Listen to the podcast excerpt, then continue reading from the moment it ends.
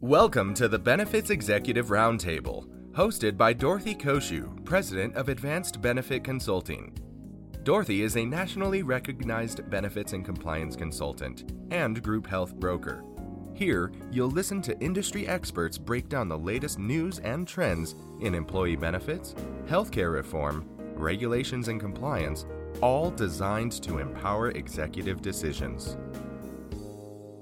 Welcome, everyone, to the Benefits Executive Roundtable. I'm Dorothy Cociu, your host, and I'm here once again with Marilyn Monahan of Monahan Law Office for part two of our legislative and regulatory update for winter 2021. Welcome back, Marilyn. Thanks very much for coming back for part two. Well, thanks, Dorothy. It's a pleasure being with you here today, and I look forward to our discussion. Thank you. Let's talk about the new transparency rules and how they apply to employers and health plans. I know you did a lot of research on this, Dorothy, and wrote a detailed article on it. So why don't you do the honors and fill everyone in on it? And this time I can be the color commentator. Okay, that sounds good. Thank you. For those of you that might have read my article, my I think it was 11 or 12 page article on transparency and coverage rules, the how it affects health plans and employers, and the new final rules. So if you want more information on this, you can certainly read my article that was published in the uh, January February issue of the uh, the statement for the California Association of Health Underwriters has also been picked up um, for the February issue of California Broker and the March issue of America's Benefit Specialist.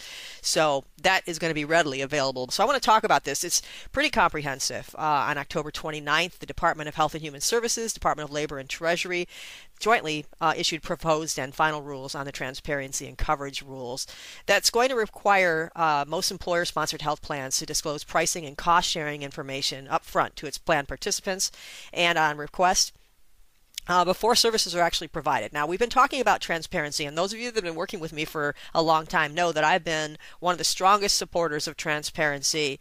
Um, of anyone that I know in the industry for many, many years, decades, in fact, because I think it's a good thing. Because I always ask the question, why is it that we can we know what we're going to pay for a home when we're buying a new home? We know what we're going to pay for a new car we know what we're going to pay for any you know retail good or whatever but nobody knows what we're going to pay for health insurance until we get a, an eob in the mail and it says i paid my copay but now you still have to pay this much more. Why is that? And i've always thought that was a horrible thing. So i will say that i like the fact that we're having transparency rules. Uh, i will also say however that the way they're doing it i don't necessarily agree with because i think they're kind of going overboard and i think it's going to be far too expensive. Um, but anyway so i'm going to walk you through today because again, as an employer, you're going to be responsible for this. If you're an insured, fully insured employer, you're not going to directly see this because your carrier is going to take care of it. You might have some things to do on some notices and so forth, potentially, but it's not going to really directly impact you. It's going to impact your carrier. But what I will say to that is that don't expect it to be free because if they're having to spend a ton of money to have to be fully transparent, and as I walk through this, you'll see what I'm talking about um, they're going to have to pass on some of that cost to you. So just keep that in mind because they're not going to be able to afford to do it on their own. Um, so this is going to be a very expensive law to implement. Those of you that are self-insured, you're going to be very happy with me when uh, I encourage you to try to stay grandfathered for so many years. And you always said, "Why do we do that?" You know, that sort. Of, should we should we stay grandfathered? Um, and uh, this is one of those reasons why you'll probably say to me, "Yep, that was probably a good call." So of course, Dorothy, I, yes. Can I interject? Yeah. You mentioned uh, fully insured and their carriers will take care of it for them. There's a provision in the regulations that says if you're fully insured, you can rely on your carrier to do it, but you have to have it in uh, in a contract. Right. Um, so you're going to want to make certain that you um, have a contractual provision. And I know the carriers generally control the contracts, but that's something that you're going to want to check for to make sure that they agree to take on that responsibility so that you will be off the hook. Yeah. It's more complicated if you're self funded, but you do have that ability if you're fully insured. Yeah, thank you for that. Um, yeah, and feel free to chip in here anytime, just like I was doing with color commentary on your stuff. So feel free anytime, of course. The proposed rule was issued alongside a new final rule requiring hospitals to provide patients with information about their standard charges. That was pretty limited, though. Beginning in 2021, you may have already started seeing that. Uh, but this is directed to health plans and employers. So this this is intense. Um, it's got a lot of people worried worrying about it right now. Um, these, the implementation period is now through 2024. Health insurers, insurance companies, third party administrators, and vendors are creating all these necessary tools. Uh, and they're trying to put this together now and figuring out how to do it because what they're all learning is that it's very tedious and very complicated. I can't tell you since I wrote that article how many people have contacted me across the country because I wrote that article asking me for help on this, and this is like this is not something I want to specialize in. I got to tell you that right now. Uh, I wrote the article and I'm happy to help our clients, but uh, I don't want to do a lot of subcontracting work on this kind of thing to help people. Um, anyway, so let's talk about this. The final rule was effective on January 11th. Um, the application applies to non-grandfather group health plans and health insurance issues. Does not apply to HRAs and other account based plans um, or excepted benefits, included limited scope dental and vision plans, and we'll get into all of that in more detail.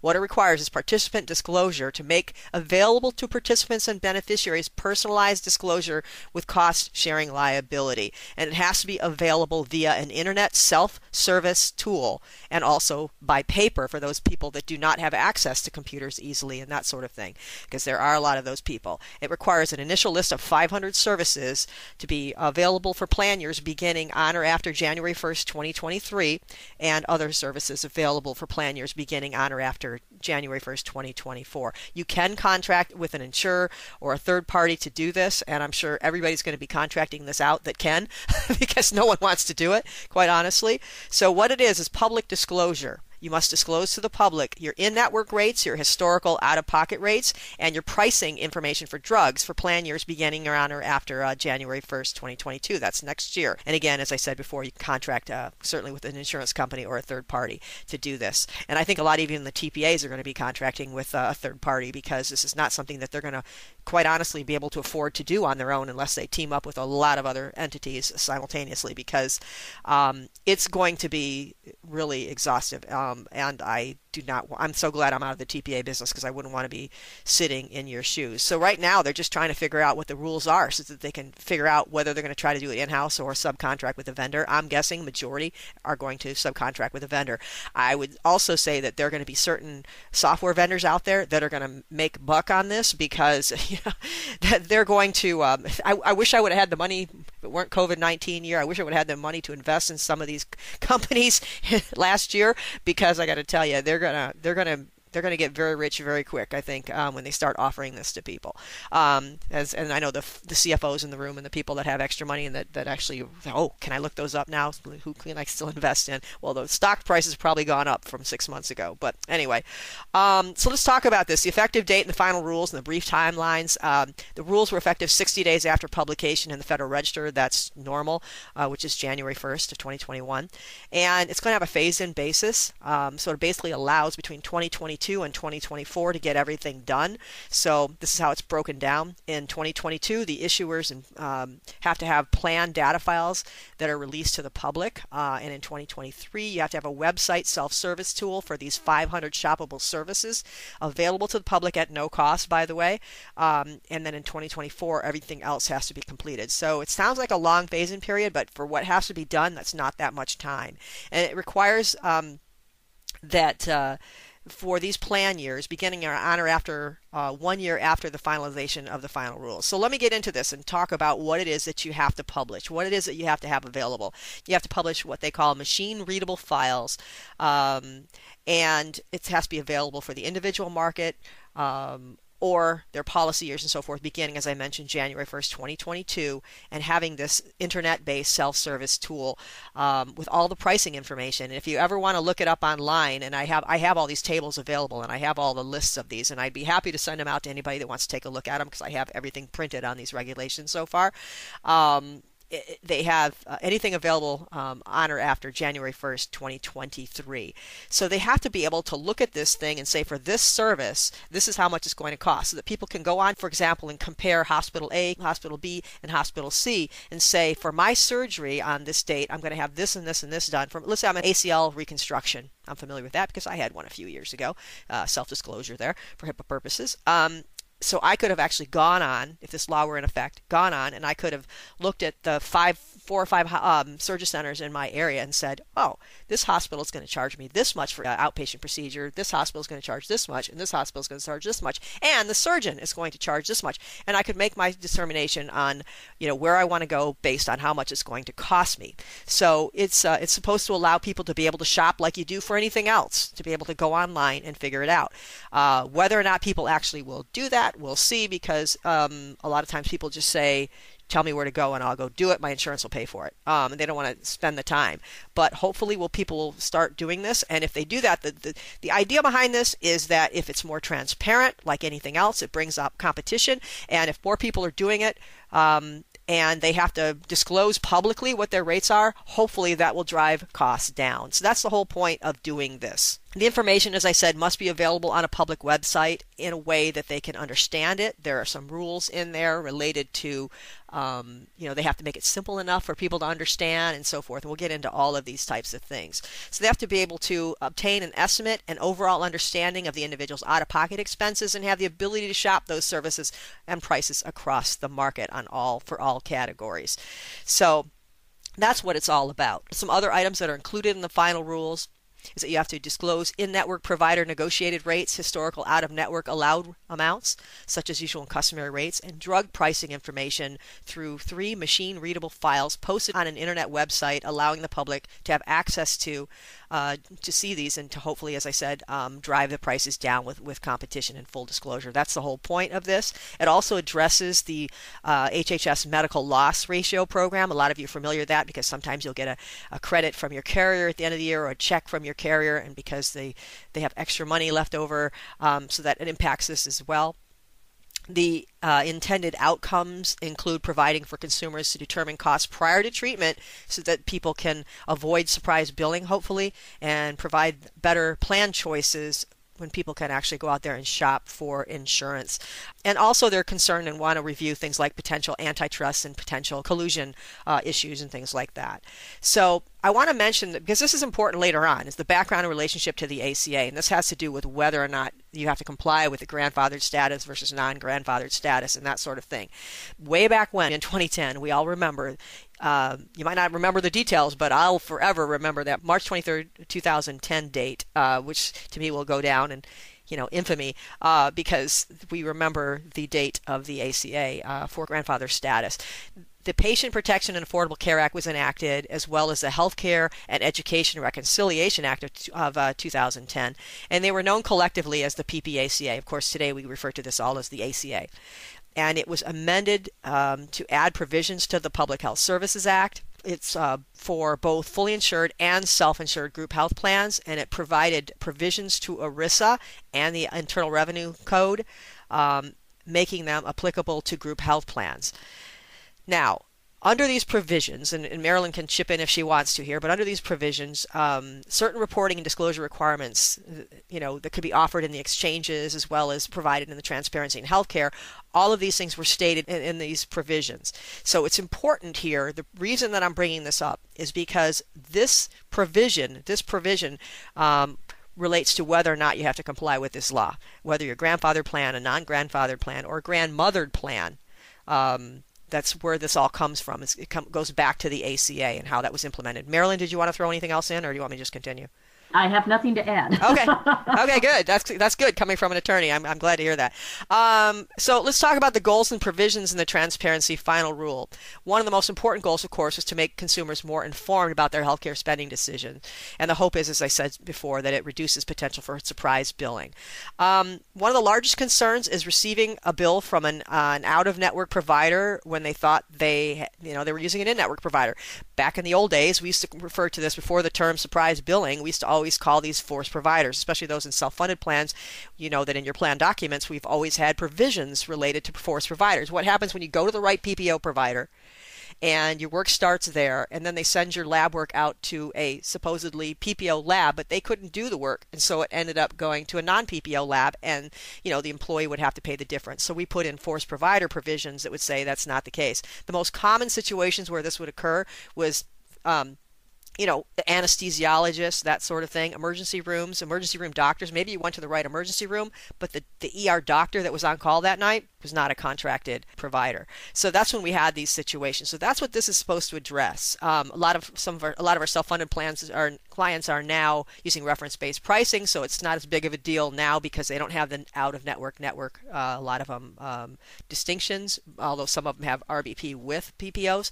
But again, this is where this all came from, and the hope again is that um, by doing this, by letting everybody know what's going on here, that you can mitigate some of those unexpected costs. So that's what we're hoping for. People will be able to shop and that they will do it, um, and hopefully that'll drive costs down. So these final rules apply to all group health plans and health insurance issuers in the group and individual market, which includes applications to employers who sponsor group health plans. So it applies to you as a plan sponsor employer, okay? Even though you're not generally you, you don't generally have access to the plan's pricing information, right? You don't do that. You don't set the prices, but yet you're the plan sponsor. So you are required to disclose this information, assuming that you're non grandfathered under the ACA. Uh, under the Public Health Services Act, it required non grandfathered group health plans and issuers offering non grandfathered coverage to provide coverage without cost sharing, such as preventative services. So, again, this is all tied back to the ACA, and we'll get more into this as, as we go.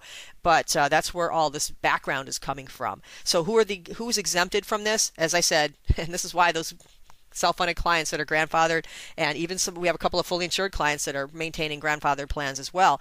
Um, this is where you'll be uh, happy that you made that decision, I think, because grandfathered health plans are exempt from this. So, yay, you can breathe and say, okay, I'm going to go take a, go get a cup of coffee now because I don't have to worry about this for the next five minutes. If you're not grandfathered, if you're non-grandfathered, then this does apply. But other exceptions include HRAs and HSA plans, excepted benefits like those dental and vision plans, um, healthcare sharing ministries, short-term, limited duration insurance, uh, and so forth. But grandfathered health plans, those with grandfathered status, as of March March 2010 are exempt. Okay? It's important to note, however, the grandmothered plans do not have to comply.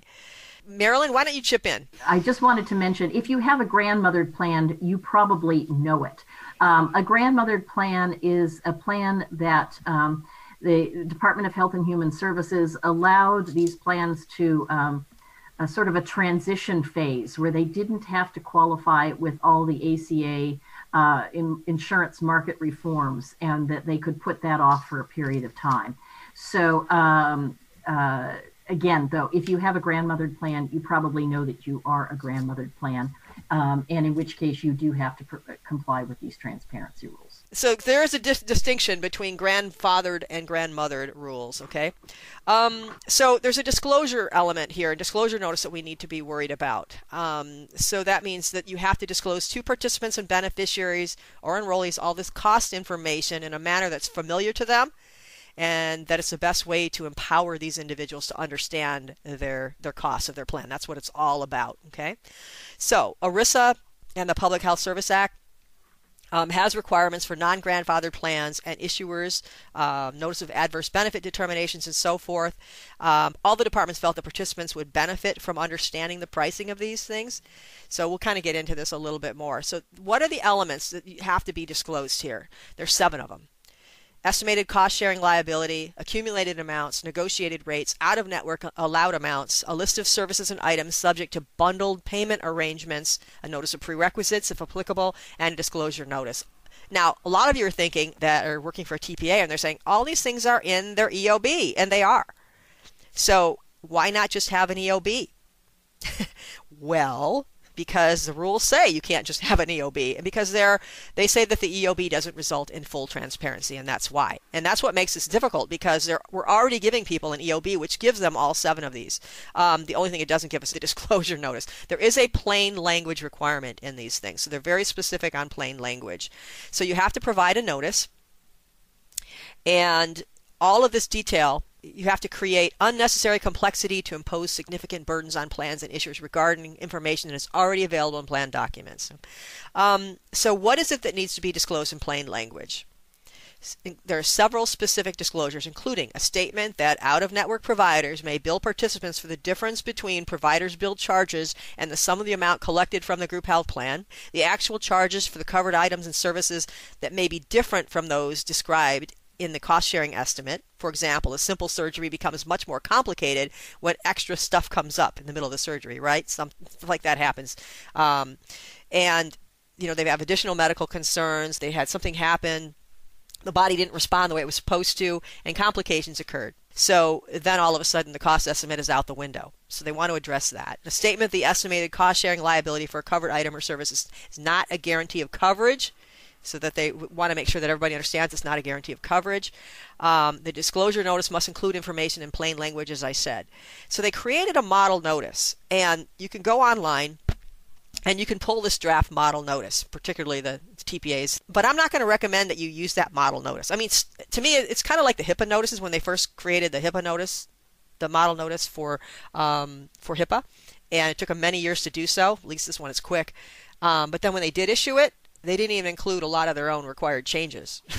so this is kind of one of those situations. Um, there's a lot of information that you want to add to it that's not included. So this is only a starting point, and I just want to tell you that. Um, this is only a, the, the, model notice is only designed to be where you start. It's not where you end. So if you're in the position, of third-party administrator or something, and you're actually doing this, you're going to need to talk to people and to figure out. There's a lot of extra stuff that you want to add to this to make sure that you meet all of the requirements because the model notice just doesn't cover it, okay, unfortunately. But that's kind of government. so, you know, how do you do all this disclosure? Again, by requiring that the data files be released to the public by 2022 and creating that internet website, okay, by 2023. And it's and then you have until 2024 to do all the other additional requirements. And Marilyn and I we laugh because we like this easy peasy, right? Um, it's not. It's totally not easy peasy. It's very complicated, and I wouldn't try this at home. I, I seriously wouldn't. Um, the website service tool again has 500 services. They're very detailed in what all the 500 services. If you want the tool, go to 93, page 93, and it'll spell it out for you. Uh, and keep in mind that this table is much more extensive than the prior hospital requirement, where they only had to, you know, post their standard charges for 70 uh, shoppable services as of January 1st, 2019. That's the hospital price transparency rule. So, under the hospital rules, they only had to disclose five types of standard charges the gross charge, the discounted price. So, you can do that right now. It's been since January. It's available at, at any hospital's website. It's supposed to be on there. The, sing, the uh, payer specific negotiated rate charge, the de identified minimum negotiated charge, the de identified maximum negotiated um, minimum and maximum uh, charges, and so forth. So, these 500 services have to be on there. So, it's above and beyond what the hospitals are doing and they have to again have the information available through an internet service um, self-service tool and by you know paper form if necessary. So uh, i'm not going to get into all the different the details here because it's very it's very complicated but the internet delivery method has to be able they have to be able to search it by you know CPT code. There's several different ways that they by doing a search for the words, all kinds of things. There's all sorts of programming that's going to go have that's going to have to get into this stuff, and it makes it very very very difficult. And they cannot they cannot use a subscription fee or any other fees to access the data. It has to be delivered to the consumer absolutely free of charge. But as you can imagine, this is not going to be free to, to create this stuff. It's going to be ridiculously expensive to create it. And you also have to, if people can't get it via an internet tool. If you have a population of employees that don't speak a lot of English and don't have access to computers readily, which some of our clients do, you can't you can't assume that they're going to use and be able to use an internet service tool, self-service tool. So you have to have this on paper versions available as well, and it has to be provided no later than two business days after the request is received which is, in my opinion, unattainable, um, difficult, and burdensome at best. Here, as I said in my article. But uh, you can also limit any results of paper requests to 20 providers per request. So you don't have to necessarily do it for show me every available provider that does this in Orange County or LA County or something like that. You can limit it on the paper because otherwise you'd be printing paper forever. Um, you can also provide if they request an alternate means for disclosure such as a phone call or an email or something like that as long as it meets the same time frame uh, period. So it's very complicated. So let's talk about the, um, the, the difficulty for employers to meet the requirements um, and, and using outside vendors. I wanted to bring marilyn in, into this because she actually uh, was good enough to um, provide some quotes for me for my article when i was doing that and, and her opinions on some of the stuff. I want to say that 56% of the nation's insured population has employer sponsored coverage so this is going to impact a lot of people. And, um, and again, it applies to both fully insured and self funded plans. Um, but let's talk about these contracts that people can enter into for administration. But keep in mind, they still have to remain liable. That's why I wanted Marilyn rather than me, just a person doing the research and just spitting out this information to you guys. Marilyn, would you like to comment a little bit on the the uh, the contracts and that sort of thing? Yeah, I think, and I and I did uh, hint at this early on, um, and your contracts with both, if you're fully insured and if you're self-funded, uh, you need to pay a little bit of attention to the contracts with your vendors. I know a lot of times employers just sign the contracts as they're given to them, but I think it behooves both the employer and the vendor to spend a little bit more time um, and looking at some of the provisions and thinking about how they might impact um, both sides of the equation in the event there's um, a, an error or a confusion or an omission. Um, as I mentioned, if you are fully insured, um, you can enter into a written agreement with the insurance company through which the insurance company agrees to provide these services required by these regulations. And if they do so and an error occurs, um, it is the uh, insurer that is um, liable as opposed to the employer. On the other hand, if you're self funded, also you can enter into the regulations specifically say a third party provider to provide these services. However, if a problem occurs, you still potentially uh, remain liable for what has happened. So that places an increased focus on your vendor contracts. And you want to be very uh, clear in your vendor contracts, um, not only with regard to these transparency requirements, but all other requirements. Who is going to be doing providing what service and when, what your expectations are, you're going to want to look at any limitation of liability clauses, indemnification clauses, choice of law. That's where you say California law controls, Nevada law controls, Delaware law controls. Um, venue, if a dispute arises, will you be litigating it in your uh, uh, Orange County or will you be litigating it in New York? Those kinds of things. So you shouldn't be taking those um, provisions for granted. You should be reading them carefully you can't anticipate every possible scenario that might arise in the future, but you can, um, you know, make uh, your best assessment of what circumstances might arise and how you might best address them, um, so that both you and your outside vendor have uh, know exactly what the rules are under which you're operating and have um, a good understanding of how to move forward. Yeah, I'm just I just want to real quickly just show you here um, that again they have to have all these files and all this stuff in network rate files, allowed amounts, prescription drug files, all kinds of stuff that's included. We do highly suggest that uh, you think about uh, using outside vendors because it's going to be uh, very important to do that, I think.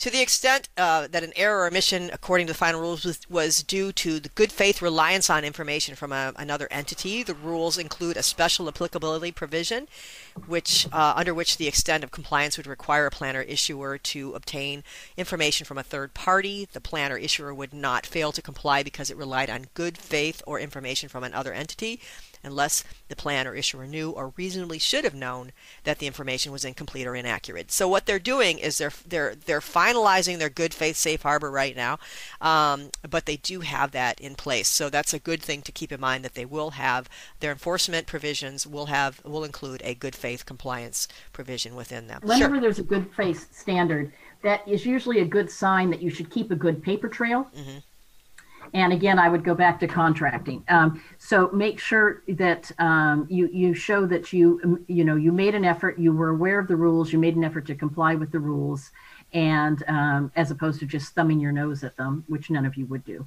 Um, but uh, you want to be able to establish a, a, paper trail because, as I always tell people, regulators are human beings. And if they come in and you show, look what I did, look at all the steps that I took to try to make certain that I was following these new sets of very complicated rules, um, that's going to carry some weight with them. Yeah, it, it really will. Um, and they're usually more lenient in the first couple years anyway generally speaking. I do want to say that if you're interested in this take a look at some of these tables that are in the rules and they talk about the first year average of, of, of cost uh, to do this. It's ridiculous. Um, again because of these reasons i don't expect a lot of people to um, want to jump into this and say i'm going to provide this. A lot of people will be um, uh, contracting that out um, so marilyn why don't we just talk a little bit about transparency and then we'll just jump into the aca real quick so um, in addition to those cost transparency rules, there have been some other cost transparency rules that have been kicking around for a while, and these have to do with uh, hospitals. And um, these were controversial. Hospitals challenged some of these in court. I, uh, the last I heard, they lost. Um, but for example, um, one requirement is as we sit here today, hospitals are required each year to post what we call their charge master, their list of charges. So their list of standard charges. So you could go onto a hospital's website, Cedars-Sinai, USC, UCLA, whatever, and they should have their charges for standard services recorded there. Um, that that rule was criticized a little bit because people didn't always know what a standard charge was, or um, it's not always the charge that they actually you end up paying. So they came around and they issued another set of rules that said that hospitals had to uh, provide um, information on thir- 300 shoppable services, uh, basically a service that can be uh, scheduled in advance. And this is the one that I think they recently lost on. So um, more and more information is out there under various sets of rules for those employees who uh, want to um, shop around and make the most cost-effective choice. Yeah, so let's just jump into the ACA. So these deadlines are basically upon us. So this is uh, if you are an applicable large employer or if you are a small employer who self funds.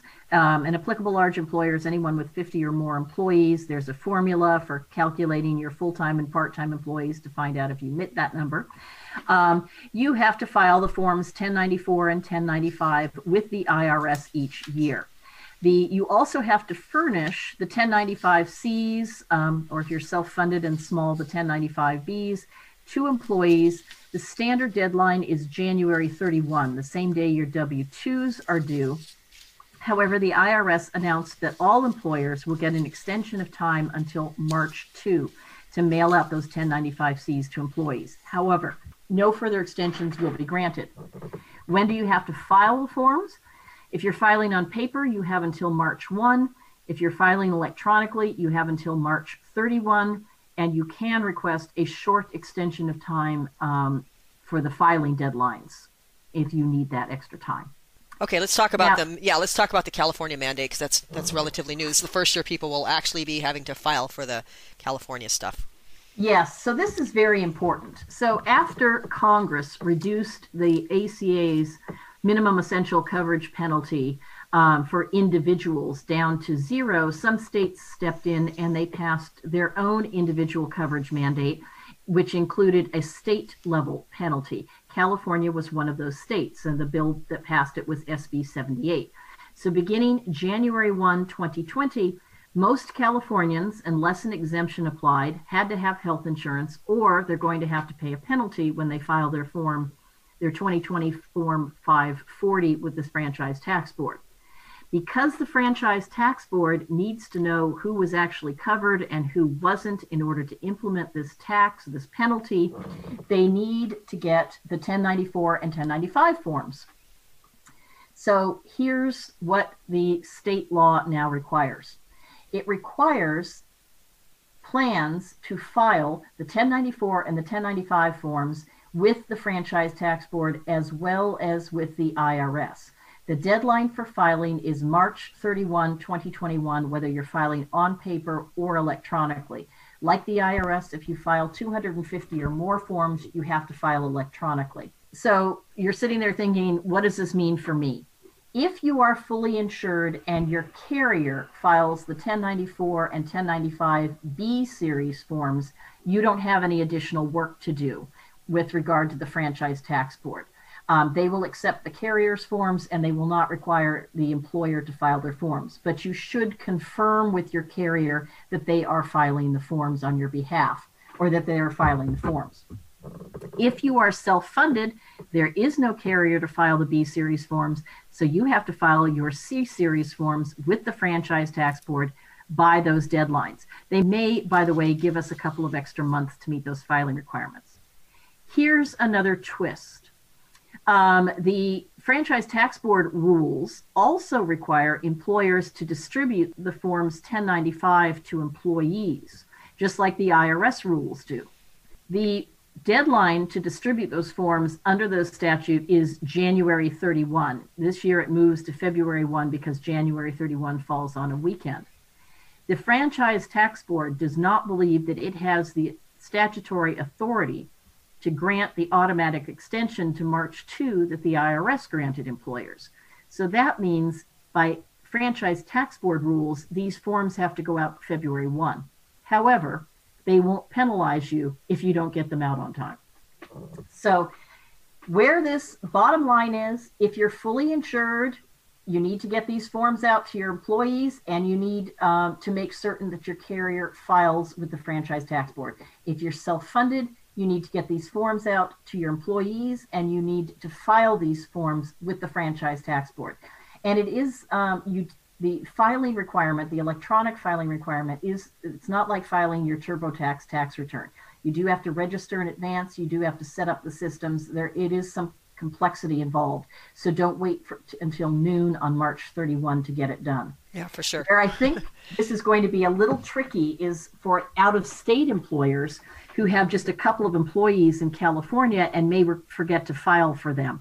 They have to do, meet the requirements too. Um, most of you, I think, are California based. So I did want to remind you that there, as I said at the outset, there are several other states that have passed an individual coverage mandate. Um, District of Columbia, Massachusetts, New Jersey, Rhode Island, and Vermont. I just I'll just let you know if you had employees in any of these states except Vermont, you would have to meet certain furnishing and filing requirements in those states for those individuals. Okay, now with respect to the 1094 and 1095 forms, the question I get every year is Are there any changes to the forms? There is one change to the form that will affect all employees, eh, all employers, and that is that the plan start month is now required. It used to be voluntary, now it's required. The only other changes to the 1095Cs that you'll see, and they look very different, and there are a whole bunch of new indicator codes um, that they have created. But all of those additional changes only apply to employers with individual coverage health reimbursement arrangements or ICHRAs. I have yet to find an employer who has set one of these up, and I think that is the general experience. So if you have an ICHRA, um, the forms have been adapted to meet your needs. Um, if you don't have an ICHRA, you the other changes won't affect you. So I added the blue arrows here. The one on the right shows the plan start month. That's what everyone else um, has. To, that's what everyone has to fill out. The plan start month. Let's say you have a calendar year plan um, and your plan year starts on January 1 and goes to December 31. The plan start month will be 0 1. Let's say your plan start month is April 1, the plan start month will be 04. So all employers have to fill that out. The other two arrows um, show new categories that didn't exist on last year's 1095Cs. Those only apply if you have an ICHRA. You'll also know that note that part three that used to be on the first page of the 1095C is missing from this screenshot. That is because they have moved it to page three of the form. So that's the area that self-funded employers have to fill out. You still have to do it. It's just on a different page of the form. Okay, we're going to do this very quickly because uh, we're running out of time here. Okay. There were some new grandfathered health plan rules that came out. Um, and uh, that's just very recent. Um, we're going to just focus on what the most important provisions are. Do you want to go I'll ahead? Just, I can I can say this very quickly. Okay. So there's two new rules with regard to grandfathered health plans. Um, as you probably know, if you've got a grandfathered health plan and you want to maintain grandfather status, there are limits on the type of changes you can make to plan terms without losing grandfathered status. They've passed some regulations which ease those up a bit. The first one has to do with health, high deductible health plans. So if you increase your deductible to uh, reflect cost of uh, living changes in high deductible health plans, at some point in the future, um, you might lose grandfather status. So if you have a high deductible health plan, every year the IRS announces new limits on what the high deductible has to be based on cost of living adjustments. At some point in the future, they anticipate that those cost of living adjustments, if a if a grandfather plan tries to meet them, um, they will in effect lose their grandfather status. The IRS doesn't want that to happen, so they passed a new rule that says if you adjust your high deductible to satisfy the high deductible health plan limits, you won't lose grandfather status. That's basically it. The next one has to do with fixed amount cost sharing. And I think so this is say, this is this is the one that most people would be most interested. I think. Yeah. Okay, so um, if you want to increase, for example, a copay under your plan and not lose um, grandfather status, there was a formula that you could use based on a maximum percentage increase.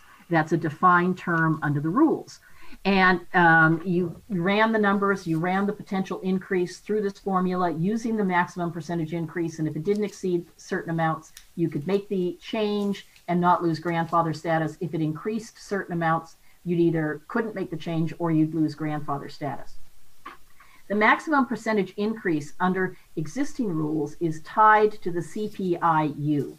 And what they decided was that that was too limiting because the CPI-U was based on not only group health plans but also individual plans medicare limits and other things that really don't aren't tied directly to group health plan costs. So they decided that there was another um, factor that was a better uh, predictor if you will of what group health plan costs were. So what they've said now under this new rule is that starting this summer, June 15, I think it is, June 15, you can use the greater of the existing formula or the new formula. And if it's and if it uh, satisfies the greater of either of those formulas, you can make the change in your copay and not lose grandfather status. Bottom line is, if after June 15 you want to change your copay, you have another uh, methodology for calculating it that yes. might work for you. So we've got some time on this. Okay, well, we, we're going to just blow through this new other federal legislation real quickly here because it's just real simple anyway. There's, um, let's just talk about these in like 30 seconds each. Marilyn, why don't you go ahead? Okay, self funded health plans uh, were previously required to pay a PCORI fee every year on July 31. Uh, that was scheduled to expire under the Affordable Care Act. They passed a bill a year ago uh, reinstating it. So for the if you're self-funded for the next 10 years, you're going to have to pay a PCORI fee by filing the IRS form 720 every July 31st. Um, I mentioned ICHRAs. Um, almost no one has them. Uh, but if you do have one, you might be interested to know that they issued some uh, new rules on um, affordability and non discrimination rules and how they might apply in this uh, to an ICHRA. Um, also, the Supreme Court held forth on a case involving a state's effort to control PBM costs and allowed it to go forward, um, allowed the state to um, inter- uh, to uh, get involved in that process, held that it wasn't uh, preempted by ERISA.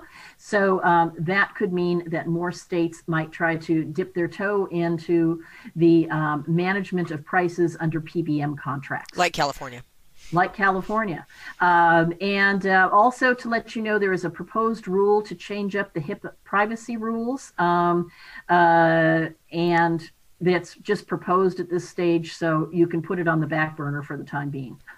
Let's just go over these. We're not going to go through all of these limits because we don't have time, but there are new plan limits for 2021 for HSAs, for catch-up contributions, for high deductible health plans, you know, deductibles, um, out-of-pocket expenses, uh, and ACA out-of-pocket limits. So we have them listed here for you. Uh, you can review those. Again, additional limits for FSAs, um, dependent dependent care accounts, transportation fringe benefits, adopted assistant, and so forth. So all the new limits are here for you. You can go back and check those if you need to. Let's real quickly go through the uh, the new California laws because I think a lot of people want to hear about this. But we have limited time, so we'll get through them as many of them as we can.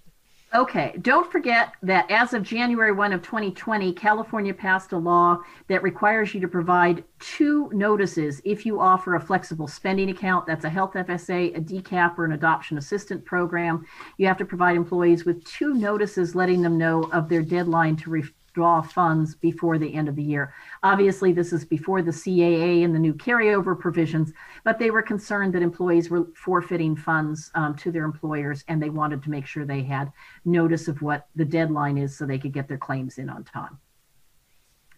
CalSavers, a reminder to all employers of a particular size um, that uh, under California law, you must either offer your employees a qualified pension or profit sharing plan or register with CalSavers. The first deadline was pushed back a little bit because of the pandemic, but as of June 30, 2020, all employers with five or more employees must qualify. If you do have to register with CalSavers, there's no cost to you as an employer, but there is administrative work to be done. You have to send them a census. Um, you have to update the census when employees drop on and drop off, and you have to transmit payroll contributions to CalSavers. And by the way, I did write an article on this a few months back too, so, or la- last year. So if anybody wants that more information on this, I do have an article I can send you, and we can and I can help you update it uh, with additional information with just the new extensions. Paid family leave. This is the state's wage replacement program, um, and you pay into this through payroll. Um, there have been some changes in it. Uh, for example, as of last July, the uh, amount of paid leave benefits extended from six to eight weeks. And as of this January, the uh, grounds for taking paid leave um, are now include, in addition to the existing grounds, taking leave for a qualifying exigency. This arises when um, you have a family member who's in the armed services and is deploying, for example. Don't uh, forget to update your posters and brochures on paid family leave to make certain that they reflect the new changes in the law. A reminder that the harassment training requirement is still with us. Um, the expansion of the harassment training requirement was delayed for a while, but um, it uh, the deadline for compliance was January 1, 2021. And a reminder that there are free training videos available from the Department of Fair Employment and Housing for both supervisory and non supervisory employees, as long as some FAQs explaining what you're obligated to do to comply. And I just want to mention that I just uh, last week interviewed uh, uh, Jacqueline Thorpe, uh, who does uh, this and other types of training, and she we, I asked her the blunt question about do you think most employers complied by and finished this by January 1st, 21, and she said no. This is very emphatically no, most did not. So still get it done if you haven't done it yet. Get it done. Um, and usually they've they've been having people contacting them because uh, they had an issue come up. So that's oh I have to do this now. It's serious. So if you haven't done it, you can still you still need to do it. Um, don't don't don't put it off too much. I mean, because COVID, they were kind of being a little bit, I think, being a little bit more lenient. But you need to get that done as soon as you can. Sorry, go ahead. no, that's that's a great tip, and you don't have to use the DFEH no, no. Uh, training programs. You can use a, a, firm like Train Me Today with Jacqueline Thorpe, or there's many providers out there to to yeah a formulate a program that works best for your work. I just happened to mention that because I just interviewed her for a podcast. So, okay, let's talk about the independent contractors law because I know that's important, and we I think we've all heard about it many times and been dealing with this for a, a while. But why don't you just kind of summarize it? Yeah, so this all started in um, 2018 when the California Supreme Court issued the Dynamex decision. And Dynamex created a new test, the ABC test, for determining whether or not that independent contractor providing you with services is really an independent contractor or whether you should actually be treating them as your common law employee. Um, Dynamex the, uh, applied the ABC test just for wage and hour purposes. The California legislature came along the next year and said, We like the ABC test. And they passed AB 5, which applied the ABC test not only to wage and hour, but to a whole host of other labor laws and requirements. Um, but it was full of exceptions and there was a lot of um, controversy about it. So last year, the legislature passed AB 2257. AB 2257 removed AB 5 and replaced it with AB 2257. AB 2257 keeps the ABC test in place. So we still have to comply as an employer with the ABC test to determine whether or not your independent contractor is an independent contractor or a common law employee, but adds a whole bunch of exceptions, tweaks some of the existing AB5 exceptions, and adds some more. The CalChamber tells us that it has 109 exceptions. I took their word for it. I didn't add them up myself, but it took effect on AB 2257, took effect actually last September 4. Here's the bottom line for employers If you have any independent contractors, you should consult your employment lawyer to make certain you are properly classifying that independent contractor. Because if they are actually a common law employee and you're not treating them like a common law employee, it can be very expensive in wage and hour claims, in workers' compensation issues, and on and on. So you need to make certain you're properly classifying all those who provide you with services. Yeah. Keep in mind also, we joke about the 109 exceptions but if an exception applies, it doesn't automatically mean that that individual is, in fact, an independent contractor under the law. It often generally means that what you do is you have to provide a different set of factors, not the ABC test, but what we call the Borello factors, in order to determine whether or not that person really is an independent contractor. So it's a potentially complicated thing. It's very complicated. I would, very I would also mention once you start reclassifying workers and they start becoming common law employees instead of independent contractors. From a benefits perspective, these kinds of decisions can affect your calculation of whether you qualify as an applicable large employer, whether or not you're eligible for small group coverage, who's eligible for benefits under your plan, whether you might have to offer them coverage in order to avoid 4980H penalties, and on and on. So um, there's a lot of permutations to this decision making. Yeah. So let's let's just go on real quickly. I just why don't you just go through these real quick? Mandated benefits. Only one mandated benefit bill passed the legislature last year. If you are self funded, you can snooze. Um, if you're fully insured, I just want to make you aware of this. This is a mandate on insurance companies and HMOs. You, as an HR professional, don't have any work to do in order to implement this, but it is an important new benefit, and I think you should know about it. The carriers implement it. And what this this uh, rewrites California's mental health parity law. There's a federal mental health parity law, but there's also a state mental health parity law. This change, SB 855, broadens California's mental health parity law to require parity for basically all conditions identified in the main psych- psychiatric manuals uh, that identify the DSM 5 um, that identify mental illnesses. It used to be California's mental health parity law was applicable to a far narrow category of mental health conditions. So Bottom line is, you and your employees are potentially um, eligible for a lot broader mental health benefits going from January 1 forward. They also passed a bill saying that pharmacists could give the uh, COVID 19 vaccine, which is good news.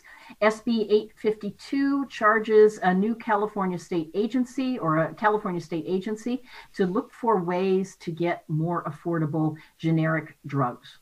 The workplace, Cal OSHA COVID 19 regulations. This is a little out of my area. I'm a benefits lawyer, but I did want to let you know that they came out with a brand new and lengthy set of COVID 19 regulations, which went into effect at the end of November. They gave you about a 10 day turnaround time. Um, it applies to most employers, uh, with, except for places of employment with which one employee who doesn't have contact with any others. That's me. Employees working from home, that's me. And employees already covered by Cal OSHA's aerosol transmission standard. Bottom line is if you already have in place, and you should have in place, a written COVID 19 prevention program, you're probably going to have to update it in order to meet the new requirements of the Cal, the, these Cal OSHA regulations. There is a provision in these regulations that state that under certain circumstances, you must continue salary and benefits while a person is absent from the workplace due to COVID 19 if they are otherwise able and available to work. So it's basically a, a paid leave provision um, if the person qualifies. Uh, we don't have a lot of time to go into this. There is an extensive set of FAQs on the Cal OSHA website that they've updated to explain that salary and benefits provision in a little bit more detail. Um, in addition to the regulations, the legislature had prior to that passed AB 685, which went into effect 1 1 21. Again, there are some regulations explaining this, uh, but it uh, has to do with um, uh, timeframes and providing notices in the event that someone in your workplace has COVID 19 or was exposed to COVID 19. And the timeframes are short, so yeah. you need to know yeah. about them. Paid leave.